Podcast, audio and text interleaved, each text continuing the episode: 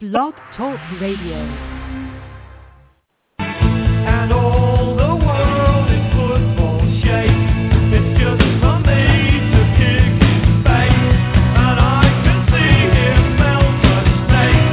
And I've got one, two, three, four, five. Sentence would be overtime. Trying to take this.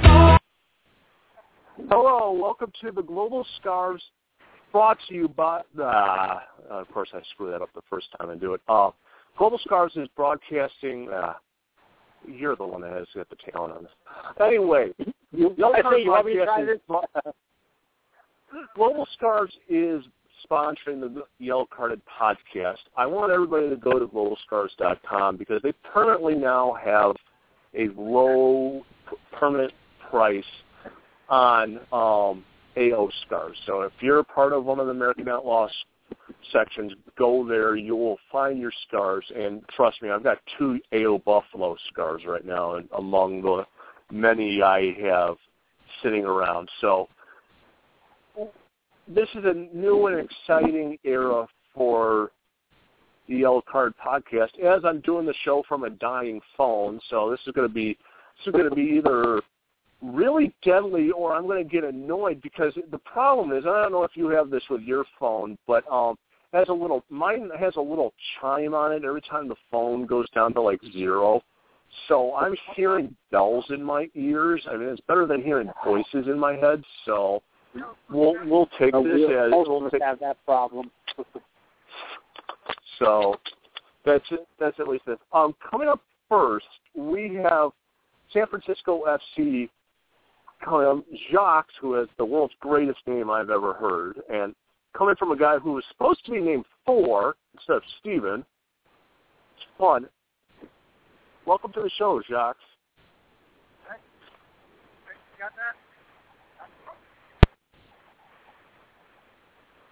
Hello, welcome to the show.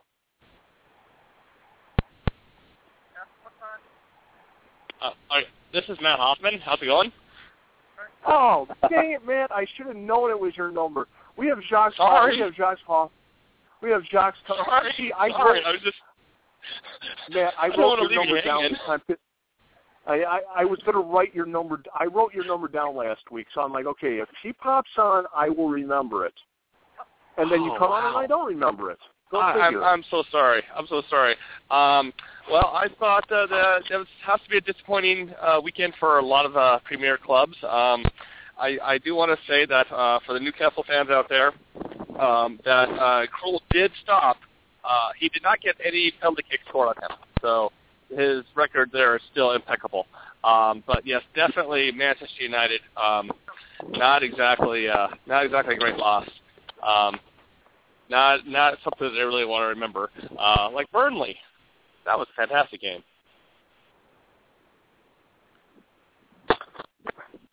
Which is good. And we're going to have Brian Hoffman, the only uh, Newcastle fan I know. Uh, it looks like Jacques is on right now. Hi guys, Hey, Jacques. how are you? Good. I we appro- I approached you what maybe two weeks ago about um, San Francisco FC. Yeah, I think about that. Yeah. Now um, you're on with Keith Cochinda from um, I was going to say Cleveland again, but um, Columbus, Ohio, and Matt Hoffman, our Chivas expert, and well, our soccer league's Chivas expert. So Yeah.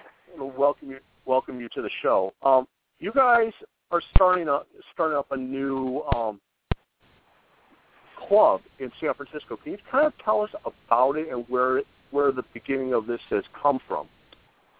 Yeah, definitely. So the club itself has actually been around for a little while. Um, it was founded in 2001 and, and kind of just played in the, the local San Francisco leagues, which are actually pretty competitive and have kind of a three or four tier uh, uh, competition, league competition every year. And over the years, the uh, the club made it up to the premier level, uh, which is the highest level, promoted all the way up. And, and I've been playing on the team for about the last four or five seasons.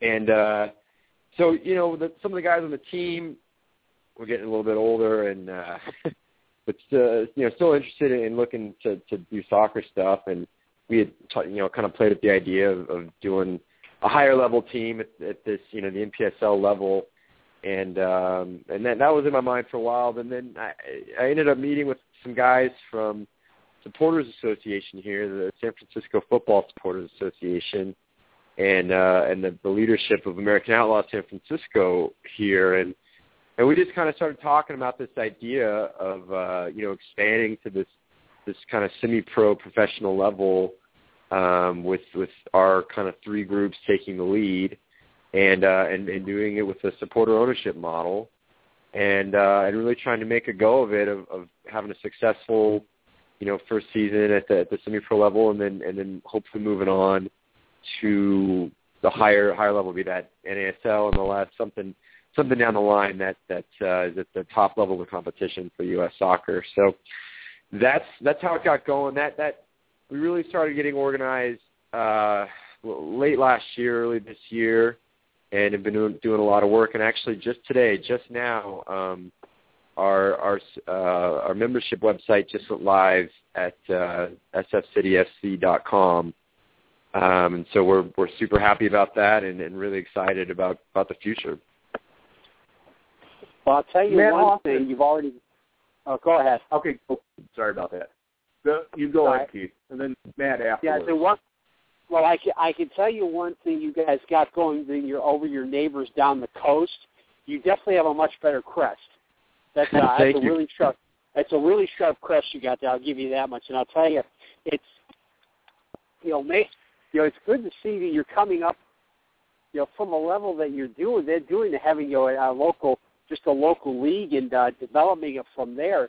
It's uh, a little bit, uh, in a way, it's kind of similar to another NPSL team whose people we've had on here, the Upward Stars, who play in the uh, uh, in, out of Spartanburg, South Carolina. They're uh, came out of the uh, Upward Sports uh, National uh, Christian Youth Sports Program, and uh, eventually decided to start an NPSL team.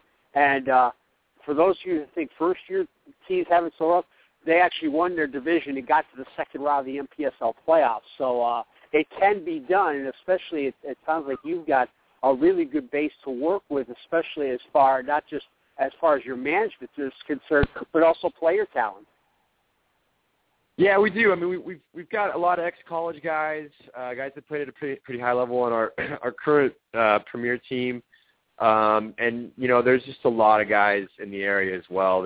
San Francisco's got a a lot of uh, a lot of players, guys that are still in college or just out of college, or even guys that never played in college are just really good. But the local leagues are, are pretty stacked. It's pretty incredible, and and so yeah, we feel we feel real strong in that that area, um, and having kind of the support base of the guys that have played for the team and and are playing for the team now, and then the alumni over the last basically 15 years that the team's been in existence.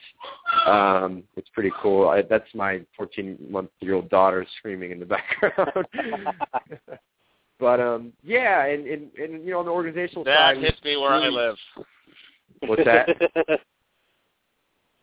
on the on the organizational side, um, we feel pretty good. You know, we've we've we've brought on guys from uh, from a lot of different from areas. A couple other guys that that actually play for the team, but you know also work day jobs in the city. A, a lot of guys doing tech and, and website development stuff, and then um, working very closely with with the AO guys, and then the supporters association guys uh, have been great. So Mike Gonos and Stephen Kenyon who kind of lead that group have, have just been awesome and, and it's been it's been a lot of fun and we've been out in the community as much as possible. We've kind of been reaching out to the you know, the existing uh, kind of English Premier League supporter groups and, and asking them to, to have some involvement and the, the response has been, has been really positive with them and um and then there's there's some other really cool organizations. We just had an event here last weekend that we were out volunteering and help helping uh, set up. Uh, it's called Street Soccer USA, and they have their their national homeless cup here. And that that organization does uh, uh, a lot of homeless and at, at risk youth outreach, um, and, and they basically bring people that are homeless or formerly homeless and put them onto these, these soccer teams. And this last weekend was their, their big national cup here, and, and we were really happy to be a part of that. And, and that's something really cool that's going on here as well. So. Um, what is it? I mean, I, I was reading on your website. Sorry, I got to do this from a speakerphone. My my cell phone has decided to be blonde and not take the charge all day. Um, That's all right. what what has been the um, what has been the response? I mean, San Francisco is a very good sports. You've the 49ers, Stanford, and a lot of fun there. What what is, what is the Oh my God! Get a map out, dude. Palo Alto. Well, I, I'm from, I have family there, Hoffman. So I what what is what has been the response among the soccer community to you guys being in the NPSL? Uh, I we've it's been really positive so far. Um, yeah, I mean we've you know we all kind of come from different backgrounds, from you know playing or, or supporting, and and uh, you know as best we can tell, people are really excited. I think people, like you said, really like the crest. They like the idea of uh, supporter ownership and having a stake in the club and having you know a real real decision making authority uh, on what happens with the club. Um, you know, I think I think people here have have somewhat of a high standard when it especially in the city, when it comes to what they spend their time on, because there there is a lot to do here. So we kind of keep that in mind and really want to really want to put something out that's that's you know high level, as high level as we can get, um, and and and you know so deliver that product to people. But it's you know it's been good. Um, it's it's there's a lot of there's a lot of soccer being played and watched here. You know, we were out with uh, with the American Outlaws at their their home bar for all the World Cup stuff, and and it was you know crazy and packed. And there was there was a big event down at the Civic Center out from the City Hall here, and people were out. So everybody seems really really interested, and we've gotten a, a pretty good following going on Facebook and Twitter, and um, so yeah, I mean, I guess the real gauge is going to be how many people sign up to be members, which is, is basically open today. Um, so our, our initial goal is to, to shoot for 500 members uh, by the end of the year, and uh, we we feel pretty confident we can get there. But you know, we'll see. It's it's going to take a lot of work. Yeah, Uh, you mentioned can I ask couple uh, things. two questions here Go before uh, I, I got I got the wind guest here. I just got this quick moment of calm, so I'm just going to slip, slip in here. Um, so I'm I'm just I'm really sorry. I'm not really familiar with with uh, NPSL. So can you kind of talk to me about um, just right now? The whole gist of American soccer seems to be based on forming rivalries. So, what, what, where, where are you guys like, um, like with the Earthquakes and Sacramento Republic? You know, you're, you know, you're kind of close to both those markets, and is there any sort of like, you know, rivalry between them? And then, secondly, um, what, what can a person like uh, myself who isn't in the San Francisco area do to help support your club? So that just sounds something I'd like to see happen. Yeah, I mean, I think that second question is easy to answer. Well, the membership drive is going to be open to, to anyone worldwide. So you can go to our website and you can you can subscribe to be a member. You'll get a you'll be able to vote for the first club scarf. You'll get you'll get your scarf. You'll get a vote on all the club the important club matters and electing the the uh, the board of directors and um, and you know we we really want it to be a very very uh, kind of symbiotic relationship between the club and the supporters, and that's that's what the supporter ownership uh, model is about. So, um, you know, rivalry-wise, there's actually another NPSL team in in the city, the Stompers. So we they they make for a pretty natural rival, and uh, and then you know the the Republic and the Earthquakes that it seems I like kind of shooting for the stars a little bit because they've just been. I mean, it, they've been around for a while, or the Earthquakes have, and the Republic have just come out of the gates flying with with their their first season. But you know, we we love that, and we think there's there's there's a lot of opportunity for that with the people that are established, and then you know the even clubs that are that are not yet established. It's I think you see this all over the country where there's you know there's there are there are really really hot soccer areas just everywhere, and uh, the Bay Area certainly certainly lives up to that. So there's a lot of uh, lot of opportunities. I mean, the, the NPSL conference that we're we're applying to is is basically all in the Bay Area. Um, the Sonoma team is about 40 miles north of, of San Francisco. Uh, the team, the Aguiluchos, is based out of Oakland, just across the bridge. There's a San Jose team, and then there's a Sacramento team, which is about 90 miles uh, northwest. So it's it's very very tight and regional, and there's there's a lot of opportunity I think to build those those types of rivalries and kind of hopefully everyone kind of moves up together. How about El That'll Cerrito? What's going a on with them? You want it. I say that again, guys. It kind of got mixed up there. Oh, I was, I was wondering what the interest was with El Cerrito. El Cerrito, I you know I don't know too too much about. Um, I, I lived there uh, a few years ago, and um, we we called it the El Cerrito hometown advantage because all the soccer fields were so ravaged, and there'd be like beer bottles and big Oh, divots and no. stuff. I mean, so like the teams were just had these stellar home records, but just could not do it on the road. Yeah, huh. It, it's kind of fitting for pretty much everything I know about El Cerrito. yeah. My mother-in-law lives in El Cerrito actually, but um, I don't know too much about their soccer team. It's a, there, it's a so- majestic, a majestic part of hum, America's Americana. Um, Yeah. yeah. Yeah, it sounds sounds to me, Jacques, like the travel's going to be awfully easy in that division. Yeah, I think it is. I mean, you know, there there were five teams last season, and we're we're hoping to join obviously next season.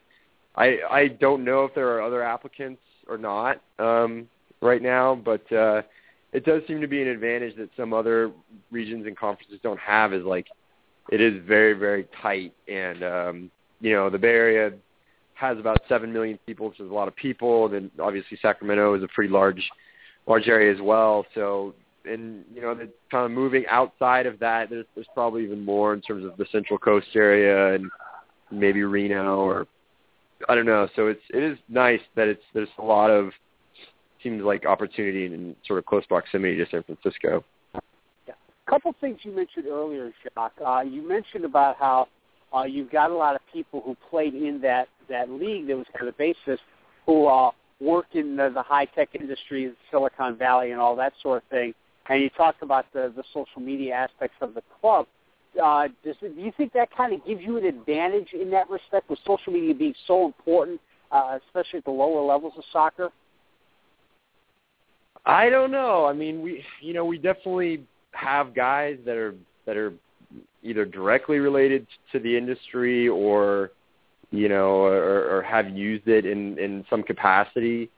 Um, I can't say whether it gives us really an advantage because to me, if if the if the kind of the the thing you're putting out there isn't strong, then all the social media stuff in the world isn't going to really get you anywhere. So you know, I, I think we're trying to just, you know, focus on making it a really, really great opportunity for, for fans and supporters. And um, I think, you know, we, we definitely have some people that, that know the lay of the land uh, a little bit in terms of, I guess, Facebook marketing and advertising and Twitter stuff. But really, I mean, we just try to, to just kind of be honest and have a, an open kind of dialogue with people that want to know more about the club and, and, and that are interested and, and and kind of make that make that our approach. So, um, yeah, if there is like some silver bullet way of of, of being really successful at stuff, I, I certainly haven't heard it, but uh, it, I don't know. You know, there's, there's some pretty amazing stuff that that gets done out there with with that technology. So who knows? Where did you guys come up with the badge? It looks that that that badge looks really cool. I mean, do you did you have anybody in house that designed it, or was that just a spur of the moment type of thing? You know, it's it's um it it dates back to the beginning of the club in 2001 actually. And uh our our club founder um Jonathan Wright is his name. He he worked with a designer to to have it made way back then and it's just kind of stood the test of time. so It it's is. it's neat. It's And- very and we've gotten classic. It's a very classic badge. That's why one of the reasons why I like it.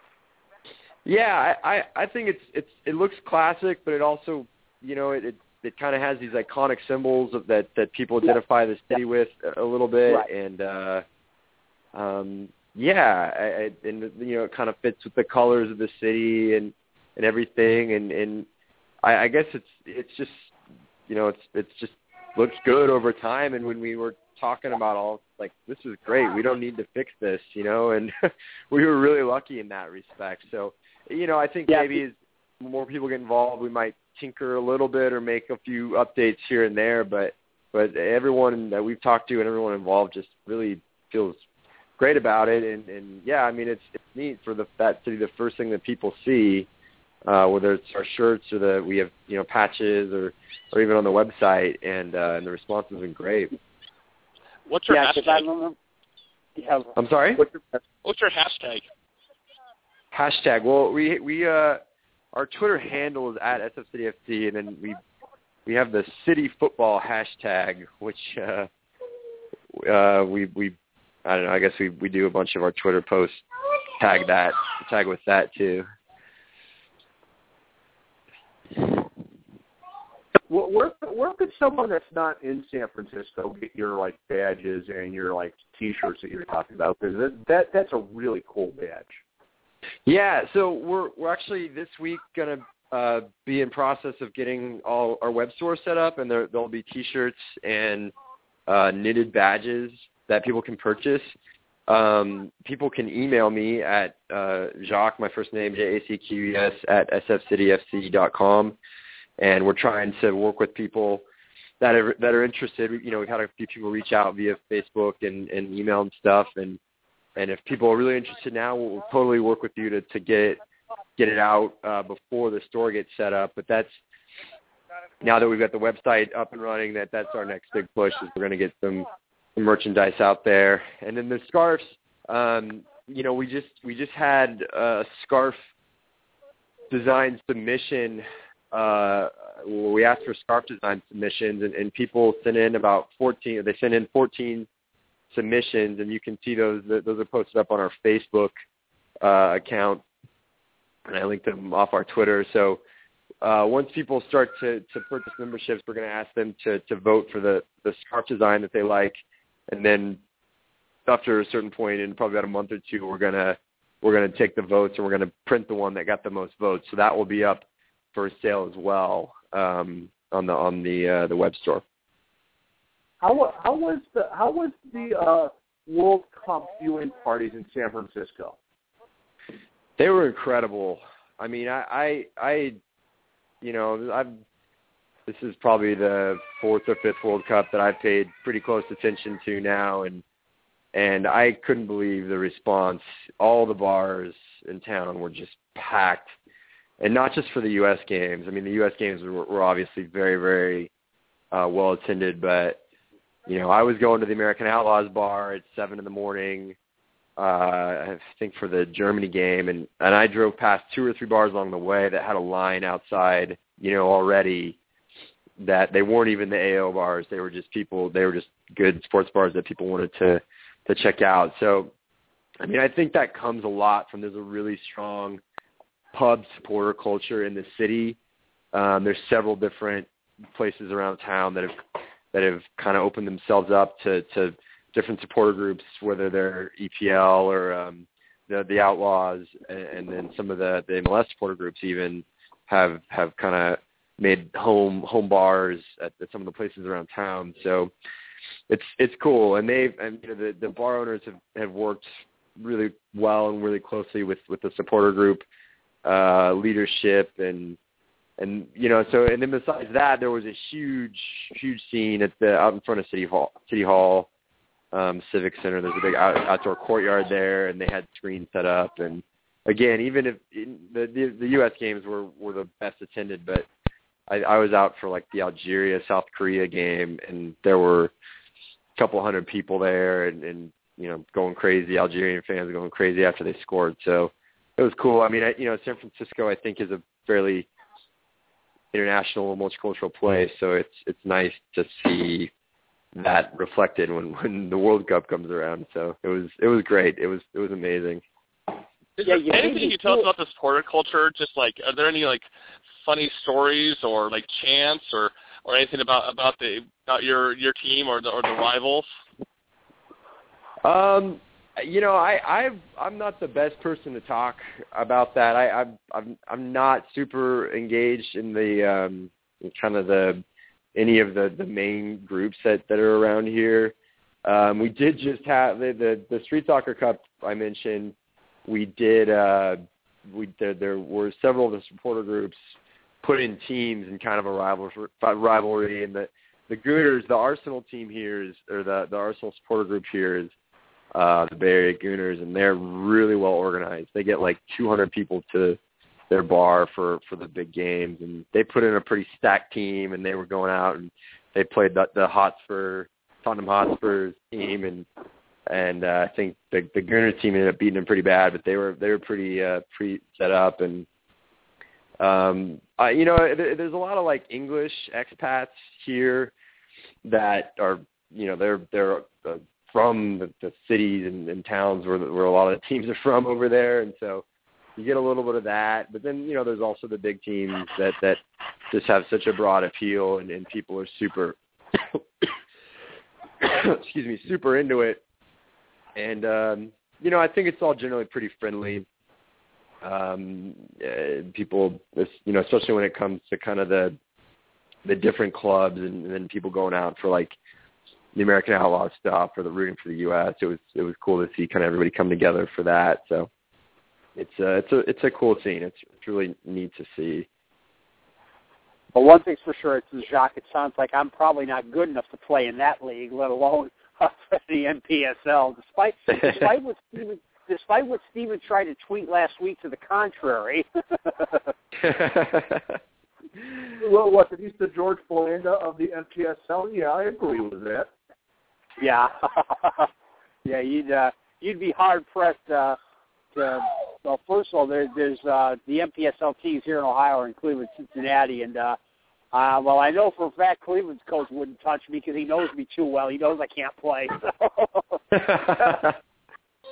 I'll tell you. I mean, the the NPSL level and you know the PDL level, and you know even going down to to our local SFSFL level, it, there are some incredibly talented players out there, and uh, you know I, I I get frustrated when I hear people talk about oh we don't have the talent to win the World Cup and and say things like that, and I I completely disagree. I think that there are so many amazing players all over the country that are from the U.S. I mean, there's, there's obviously guys that kind of their way here from other countries, but guys from the U.S. that for whatever reason have kind of fallen through the cracks or you know whatever their paths have been, and you you kind of see that I think in the in these the NPSL teams and the PDL teams and and even these local leagues because there are just some amazing players out there and and it's uh it's pretty cool to to to have that access to those those types of talented people at, at, at a you know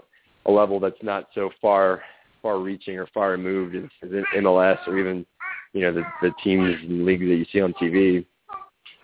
Yeah, because you had talked about that before. You because when people think of soccer in California, it's automatically Los Angeles, San Diego. That's where the focus uh, generally is. But you know, as you said, you've got talent out there. You got three major universities out there: Cal, Stanford, and USF, uh, all pretty close together there. Uh, and as you said, a pretty uh, cosmopolitan city. So there's no reason why uh, you Northern California shouldn't be able to put together uh, talent that's uh, just as equal as the Southern counterparts. And that's going to be important for you guys getting this league going because that's going to be in addition to the pool that you already have from the, the league you've been running for the last 15 years. Yeah, I I I agree with you. And there's you know apart from the, the schools they mentioned, there's there's San Francisco State in the city. Uh, there's and then there's City College of San Francisco and Skyline College, uh, which is just outside the city, which both run soccer programs.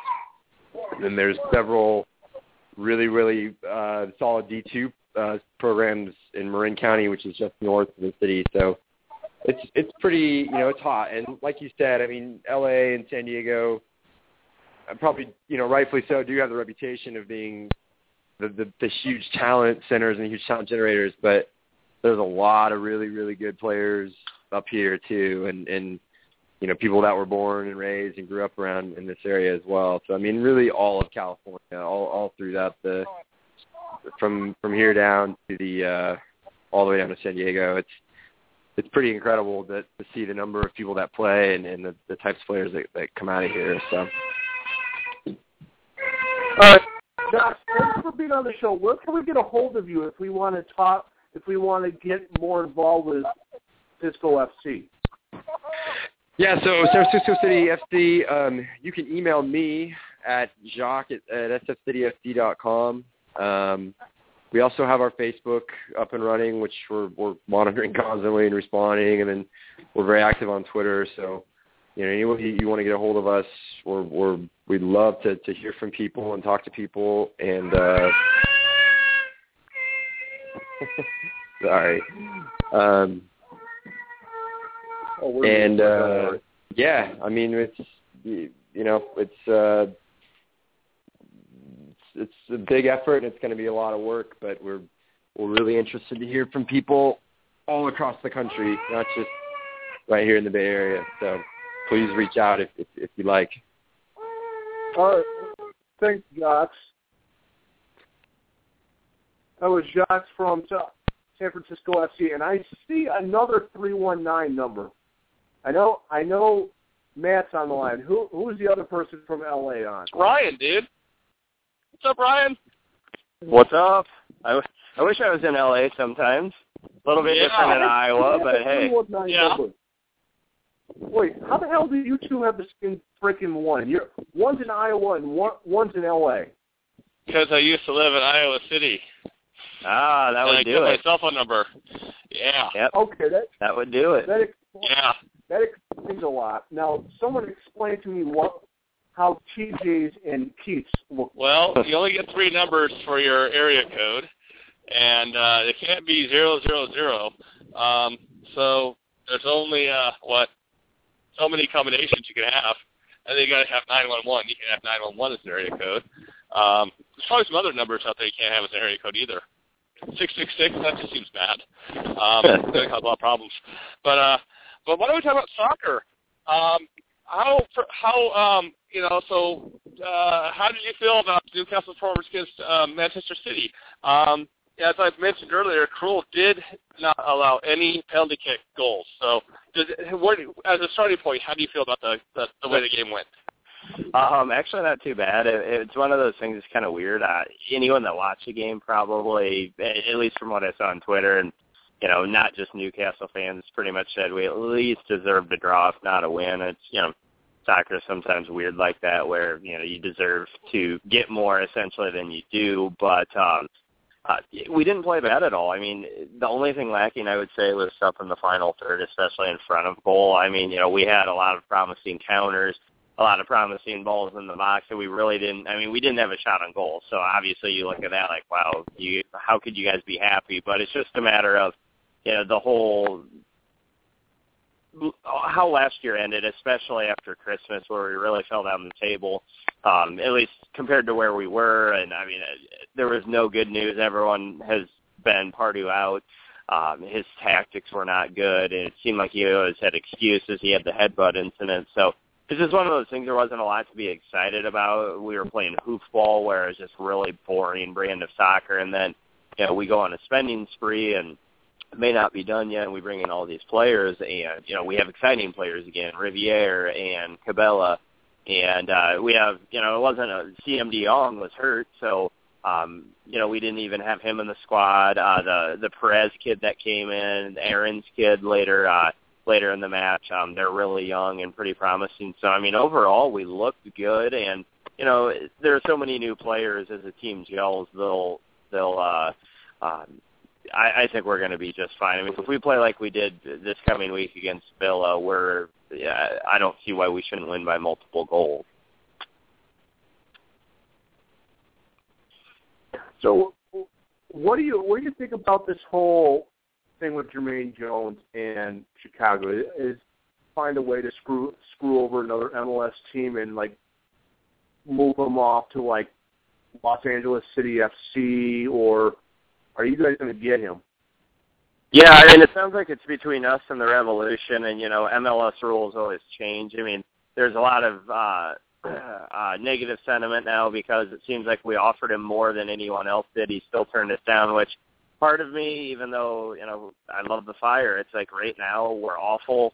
Uh, our owner's awful, and we're in a really bad spot that I don't see getting better. I think we're farther away from a trophy than any time I can remember, at least. And so part of me is like, it's a pretty tough sell right now. I mean, Chicago, the city's great. Obviously, we should be able to compete with the you know the big clubs, your Seattle's, your LA's, your New York's, and our owner talks a big game but can't back it up. Um, he's proven that now. So part of me is saying it's a tough sell right now, but it sounds like it's between us and New England. But with MLS ever changing rules, apparently he won't be subject to the allocation order. So I think it's going to come down to who offers more and you know where he wants to play more. And like I said, with him kind of already turning us down, there's been a lot of negative sentiment already saying, well, you know, if he's going to be like that, we don't want him. And you know, right now we have more pressing needs. I mean, it'd be nice to finally get the big name that our owner has promised we'd get the last few years and haven't. But you know, at the same time, if it's going to be a waste of money like a lot of our other, you know, big supposedly signings that were a bust, then you know maybe it's not the best idea. But Fire fans are going to be really, really mad when you know if he if somehow the Revolution, who aren't well liked by by Chicago fans, you know, if they get him over us, I mean, it's the pitchforks are already out, and I see a huge full raging bonfire if that happens. Wait, you you had me at pitchforks in New England. Uh, keep going yes. with this.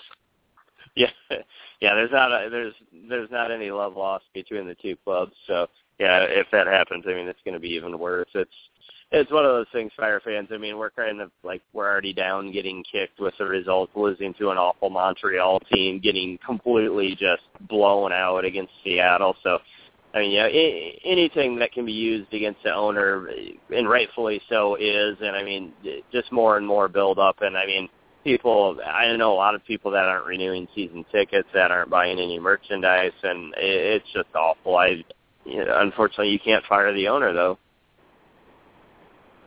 Well, Yeah, Mike Magee returning from his day off. What's that? Will Mike Magee returning anytime soon from his day off? Uh, I hope, and you know, and that's another thing. You know, he came in last year. Obviously, you're successful, so people are going to like you more. But uh, there's a lot of anti-Magee sentiment right now, and you know, I don't think it's just at necessarily the lack of scoring kind of coming back down to earth. I mean, I don't.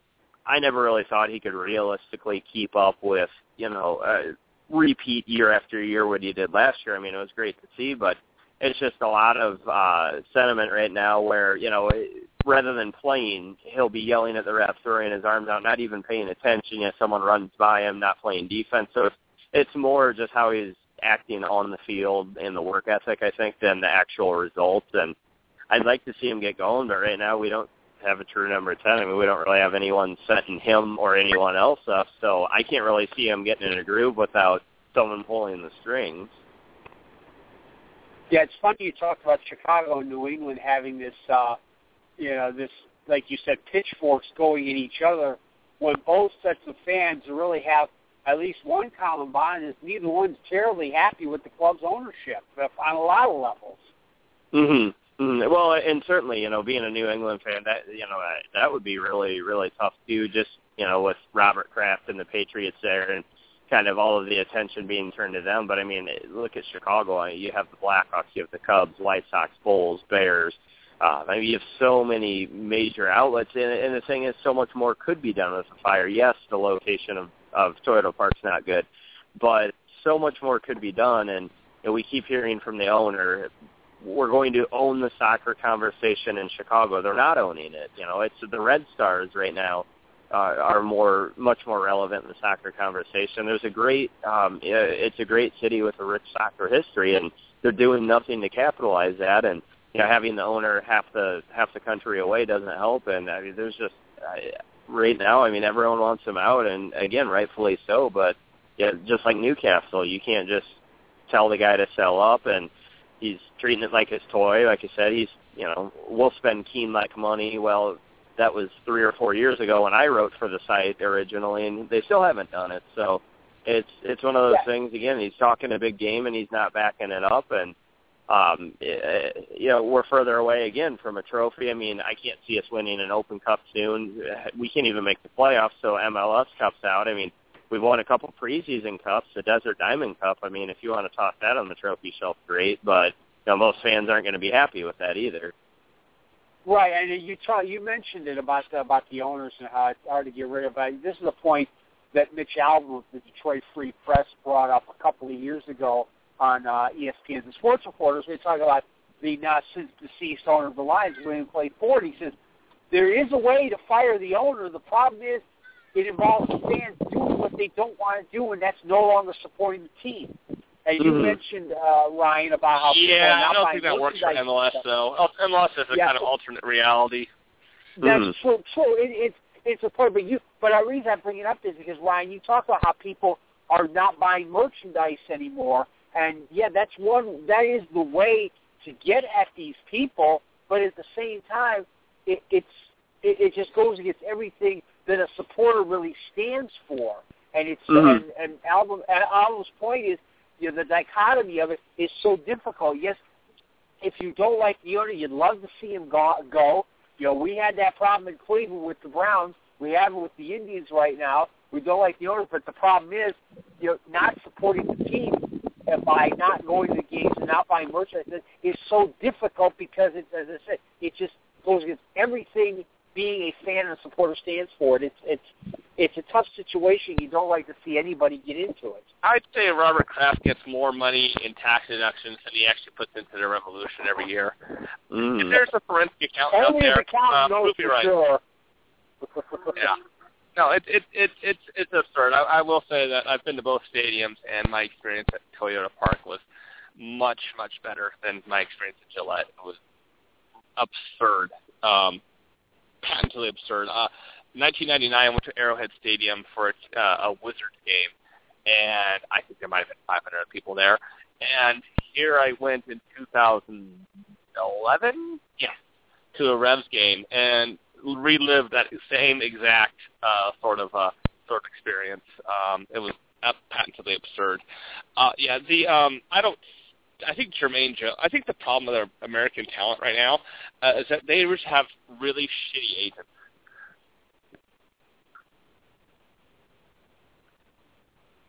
Don't all jump in at once, guys. Oh, sorry, sorry, I, I didn't catch you. And they all have really what? Sorry, sorry. I think the common find of our um, our American uh, our American players abroad is that they just have really shitty agents. Yeah, yeah, I think that's part of it, and, selling them. I mean, you look at a guy, and part of it's age too. Um, you know, it seems like you know, from what some of the you know EPL managers have said recently, and granted, it might be because I think uh, Brendan Rodgers said something, Pardew did. You know, it might be because they're touring the states, but saying you know they're looking at MLS more. So obviously, the young guys going like. I think Sean Johnson's probably going to be gone sooner rather than later. Uh, DeAndre Yedlin, um, you know, something like that's not too bad, but it, it's the people coming into MLS, the big names. You know, we're still getting that label of retirement league, which you know, right right now I, I couldn't argue. You know, you, you're not having these guys, you know, that are that are tearing it up in Europe in their mid to late twenties or even early thirties. You know, coming over here. I, I think at some point we'll get there, but um, you're right. I mean, part of it is right now for the league to grow, we almost have to lose some of our young guys. They need to go in these high profile teams in leagues, you know, around the world, do well to get people to, you know, pay attention to MLS, even if they don't watch it, you know, to get the recognition, hey, this is a quality league. It, it, it is good. You know, it can roll with the handful of top leagues in the world, or at least be just below that. Then you'll start having players wanting to come over. The other part's money. I mean, who's going to come over and they can make three or four times more elsewhere until they're older and you know they're out of options. So I know there's a lot of talk that the salary cap's going to go up maybe significantly, and um, you know that's going to increase parity even more when you have your cheap owners like the Fire that aren't spending, and then you have your owners with money that can spend even more. Um, you know, so it's going to help and hurt some teams, but it's you know it's it's the blueprint I see happening in the, the next few years at least. Yeah, and the key that the key to all that for the uh, the young American players is is just that the word play, because I, I said this before a couple weeks ago. Uh, I think it bears repeating. If I'm a, DeAndre Yedlin or somebody of that ilk, and I get this big European offer, before I forget the age, you talk about lousy agents. Forget the agents. Before I even say word one to my agent about this, first question I'm asking in this club is, am I going to get a legitimate chance to play regular first team football? If the answer is anything but an unequivocal yes, I'm not listening because there is nothing gained for these young American players to go over and either play in the reserves or you know get in the first team maybe and get selected. look at Landon Donovan's example. He never really got a legitimate chance to play first team football uh, for the most part while he was over in Europe, and, and uh, it showed. It's uh, Mhm. it, it, as you as you said, Ryan, it's a tough situation. It is kind of an irony that these young American players do have to go abroad to help bring some more attention to MLS to make people realize it is a quality league. But again, they've got to play to do it, and that's Yep. the, that's the key to it all. They have to be playing on a regular basis in the first team, and that that's where the difference lies. If they're going over there and not playing in the first team, only people who are going to know are the real hardcore aficionados and the people within the club. The general public, for the most part, especially here in America, is just not going to know this, and it's certainly not going to help their development as players. It's, I honestly, I know this sounds crazy, but Mhm. I'd rather see a young kid play regularly in MLS like Graham Zusi's going to do rather than go to a big European club and sit on the bench during the first two games or play with the reserves occasionally. And I know that sounds like a nutty statement to make, but it's the playing that makes the difference at the highest level. Mhm. Now, the the other thing, I've had a lot of fun. This is the Yellow Card podcast brought to you by Global Scars. Take on to globalscars.com and, and go for all your scarving needs. Because we, we all know soccer culture loves their fashion. Now that now that we have this connection with Global Scars, I want everybody to go on and order something. You're part of an AO group, and I don't know, Ryan, if you're part of AO Des Moines or wherever how close you are to whatever AO department.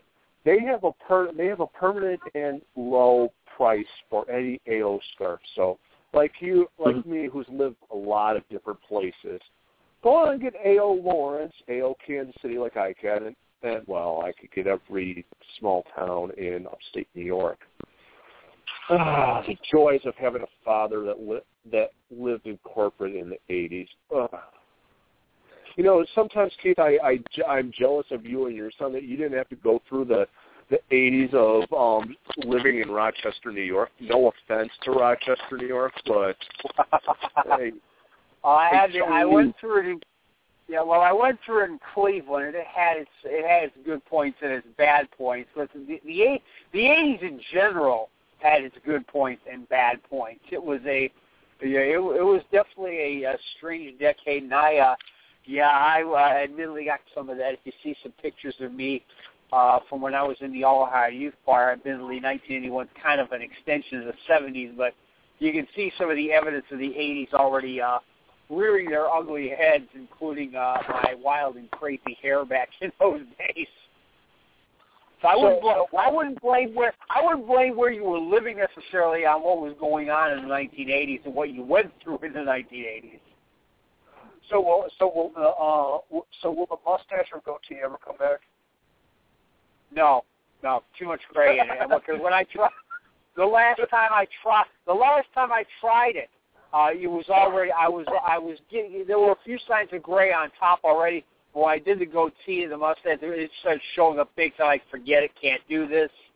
You know, I, I read. I'm better off with the uh, with the choir boy face. Yes, pun intended. Being countered by the gray hair, getting that right blend of youth and experience. I don't want to lean too heavily on the uh, old card just yet. Because keep in mind, Monday nights I still play soccer against people half my age, so I guess I need any edge I can get. Well, why, why I bring that up, Keith, is my father, who is um, 70 on Friday, I asked the same question to because he shaved his off on his 40th birthday. He got sick of it, and apparently I hated it so much I went, I, I ran screaming from the house because I had never seen my father without fur on his face. So I asked him about three years ago, "Are you ever going to do it?" Because my dad, my dad doesn't have the, my dad doesn't have the problem of having half gray, half half dark hair. He's been gray. He's been gray for ten years at this point, and I he's like yeah, yeah. I- see, I, I he's still like I fight it I have the salt pepper thing going. So uh, Yeah. it's still more brown than gray, but gray is gray is going to win out sooner or later. Uh, Oh, I just I the, the first. Yeah, go ahead. well, anyway, as, as long as we don't uh, alleviate it to the Yellow Card podcast brought to you by hair or gray hair. Um, that was a lot of fun having um, the the guys from the substitute pod on. Hopefully, the show will come back within the next month or so. Um, Yeah, it's always I would be to have remiss- Ryan Matt on the show. be remiss not to give you at least ten minutes to talk about Man United Swansea. Well, yeah, it was. Um, I'll, t- I'll tell you that definitely not a not a not a good result. Obviously, certainly not a promising start to the season. Uh, the second half, they showed a lot more than they did in the first half. I know I can't remember who was doing the commentary, but he said yeah there was a lot more bite to Manchester United in the second half, and there certainly was. But uh, it's it's a work in progress. Uh, and Van Gaal said, and it's something if you study the records, it bears it out. His teams don't always start out that well at the beginning of the season, and so this is if this is going to be something uh, that'll have to progress. Obviously, he's got a couple of weeks in the transfer window here. He'll have January as well, and certainly you'll see uh, things done then as well. I would imagine. Uh, it's you know a case of you know, fi- finding the right players once he knows what he has, what he needs, uh, what he thinks he needs. Uh, we're, going to see. We already saw uh, another big, uh, a really fairly major signing uh, just yesterday with uh, Rojo, the Argentine international, apparently coming on board for uh, in defense, which is definitely going to be a help because there was definitely uh, a need for a little more. There's going to be a need for a little more backline depth uh, with this new system. Although uh, you might say they played better when they, in the second half when they went to a four-man backline, more of a four-two-three-one uh, than they did with the three-five-two they started out with. Uh, the one thing that uh, you know, Van Gaal is still the big the big asset in all this to the club, no matter who what players he brings in. And I know there's been some criticism the fact that he hasn't made too many big name signs, but he's just signed a lot of younger players. Uh, some would suggest he overpaid for a player like a Luke Shaw, who unfortunately uh, is going to be out for the first month of the season due to a hamstring injury. And he's received criticism on that front as well because it's a little there's a little bit of that Jurgen Klinsmann overtraining uh, syndrome going on there uh, with the muscle pulls and things like that. But Van Gaal's ability and willingness to change tactics and make changes necessary are what's going to be the big difference. And uh, because changing tactics doesn't just mean changing formations, it also means changing players. Uh, I think, uh, and this was brought up during the game too.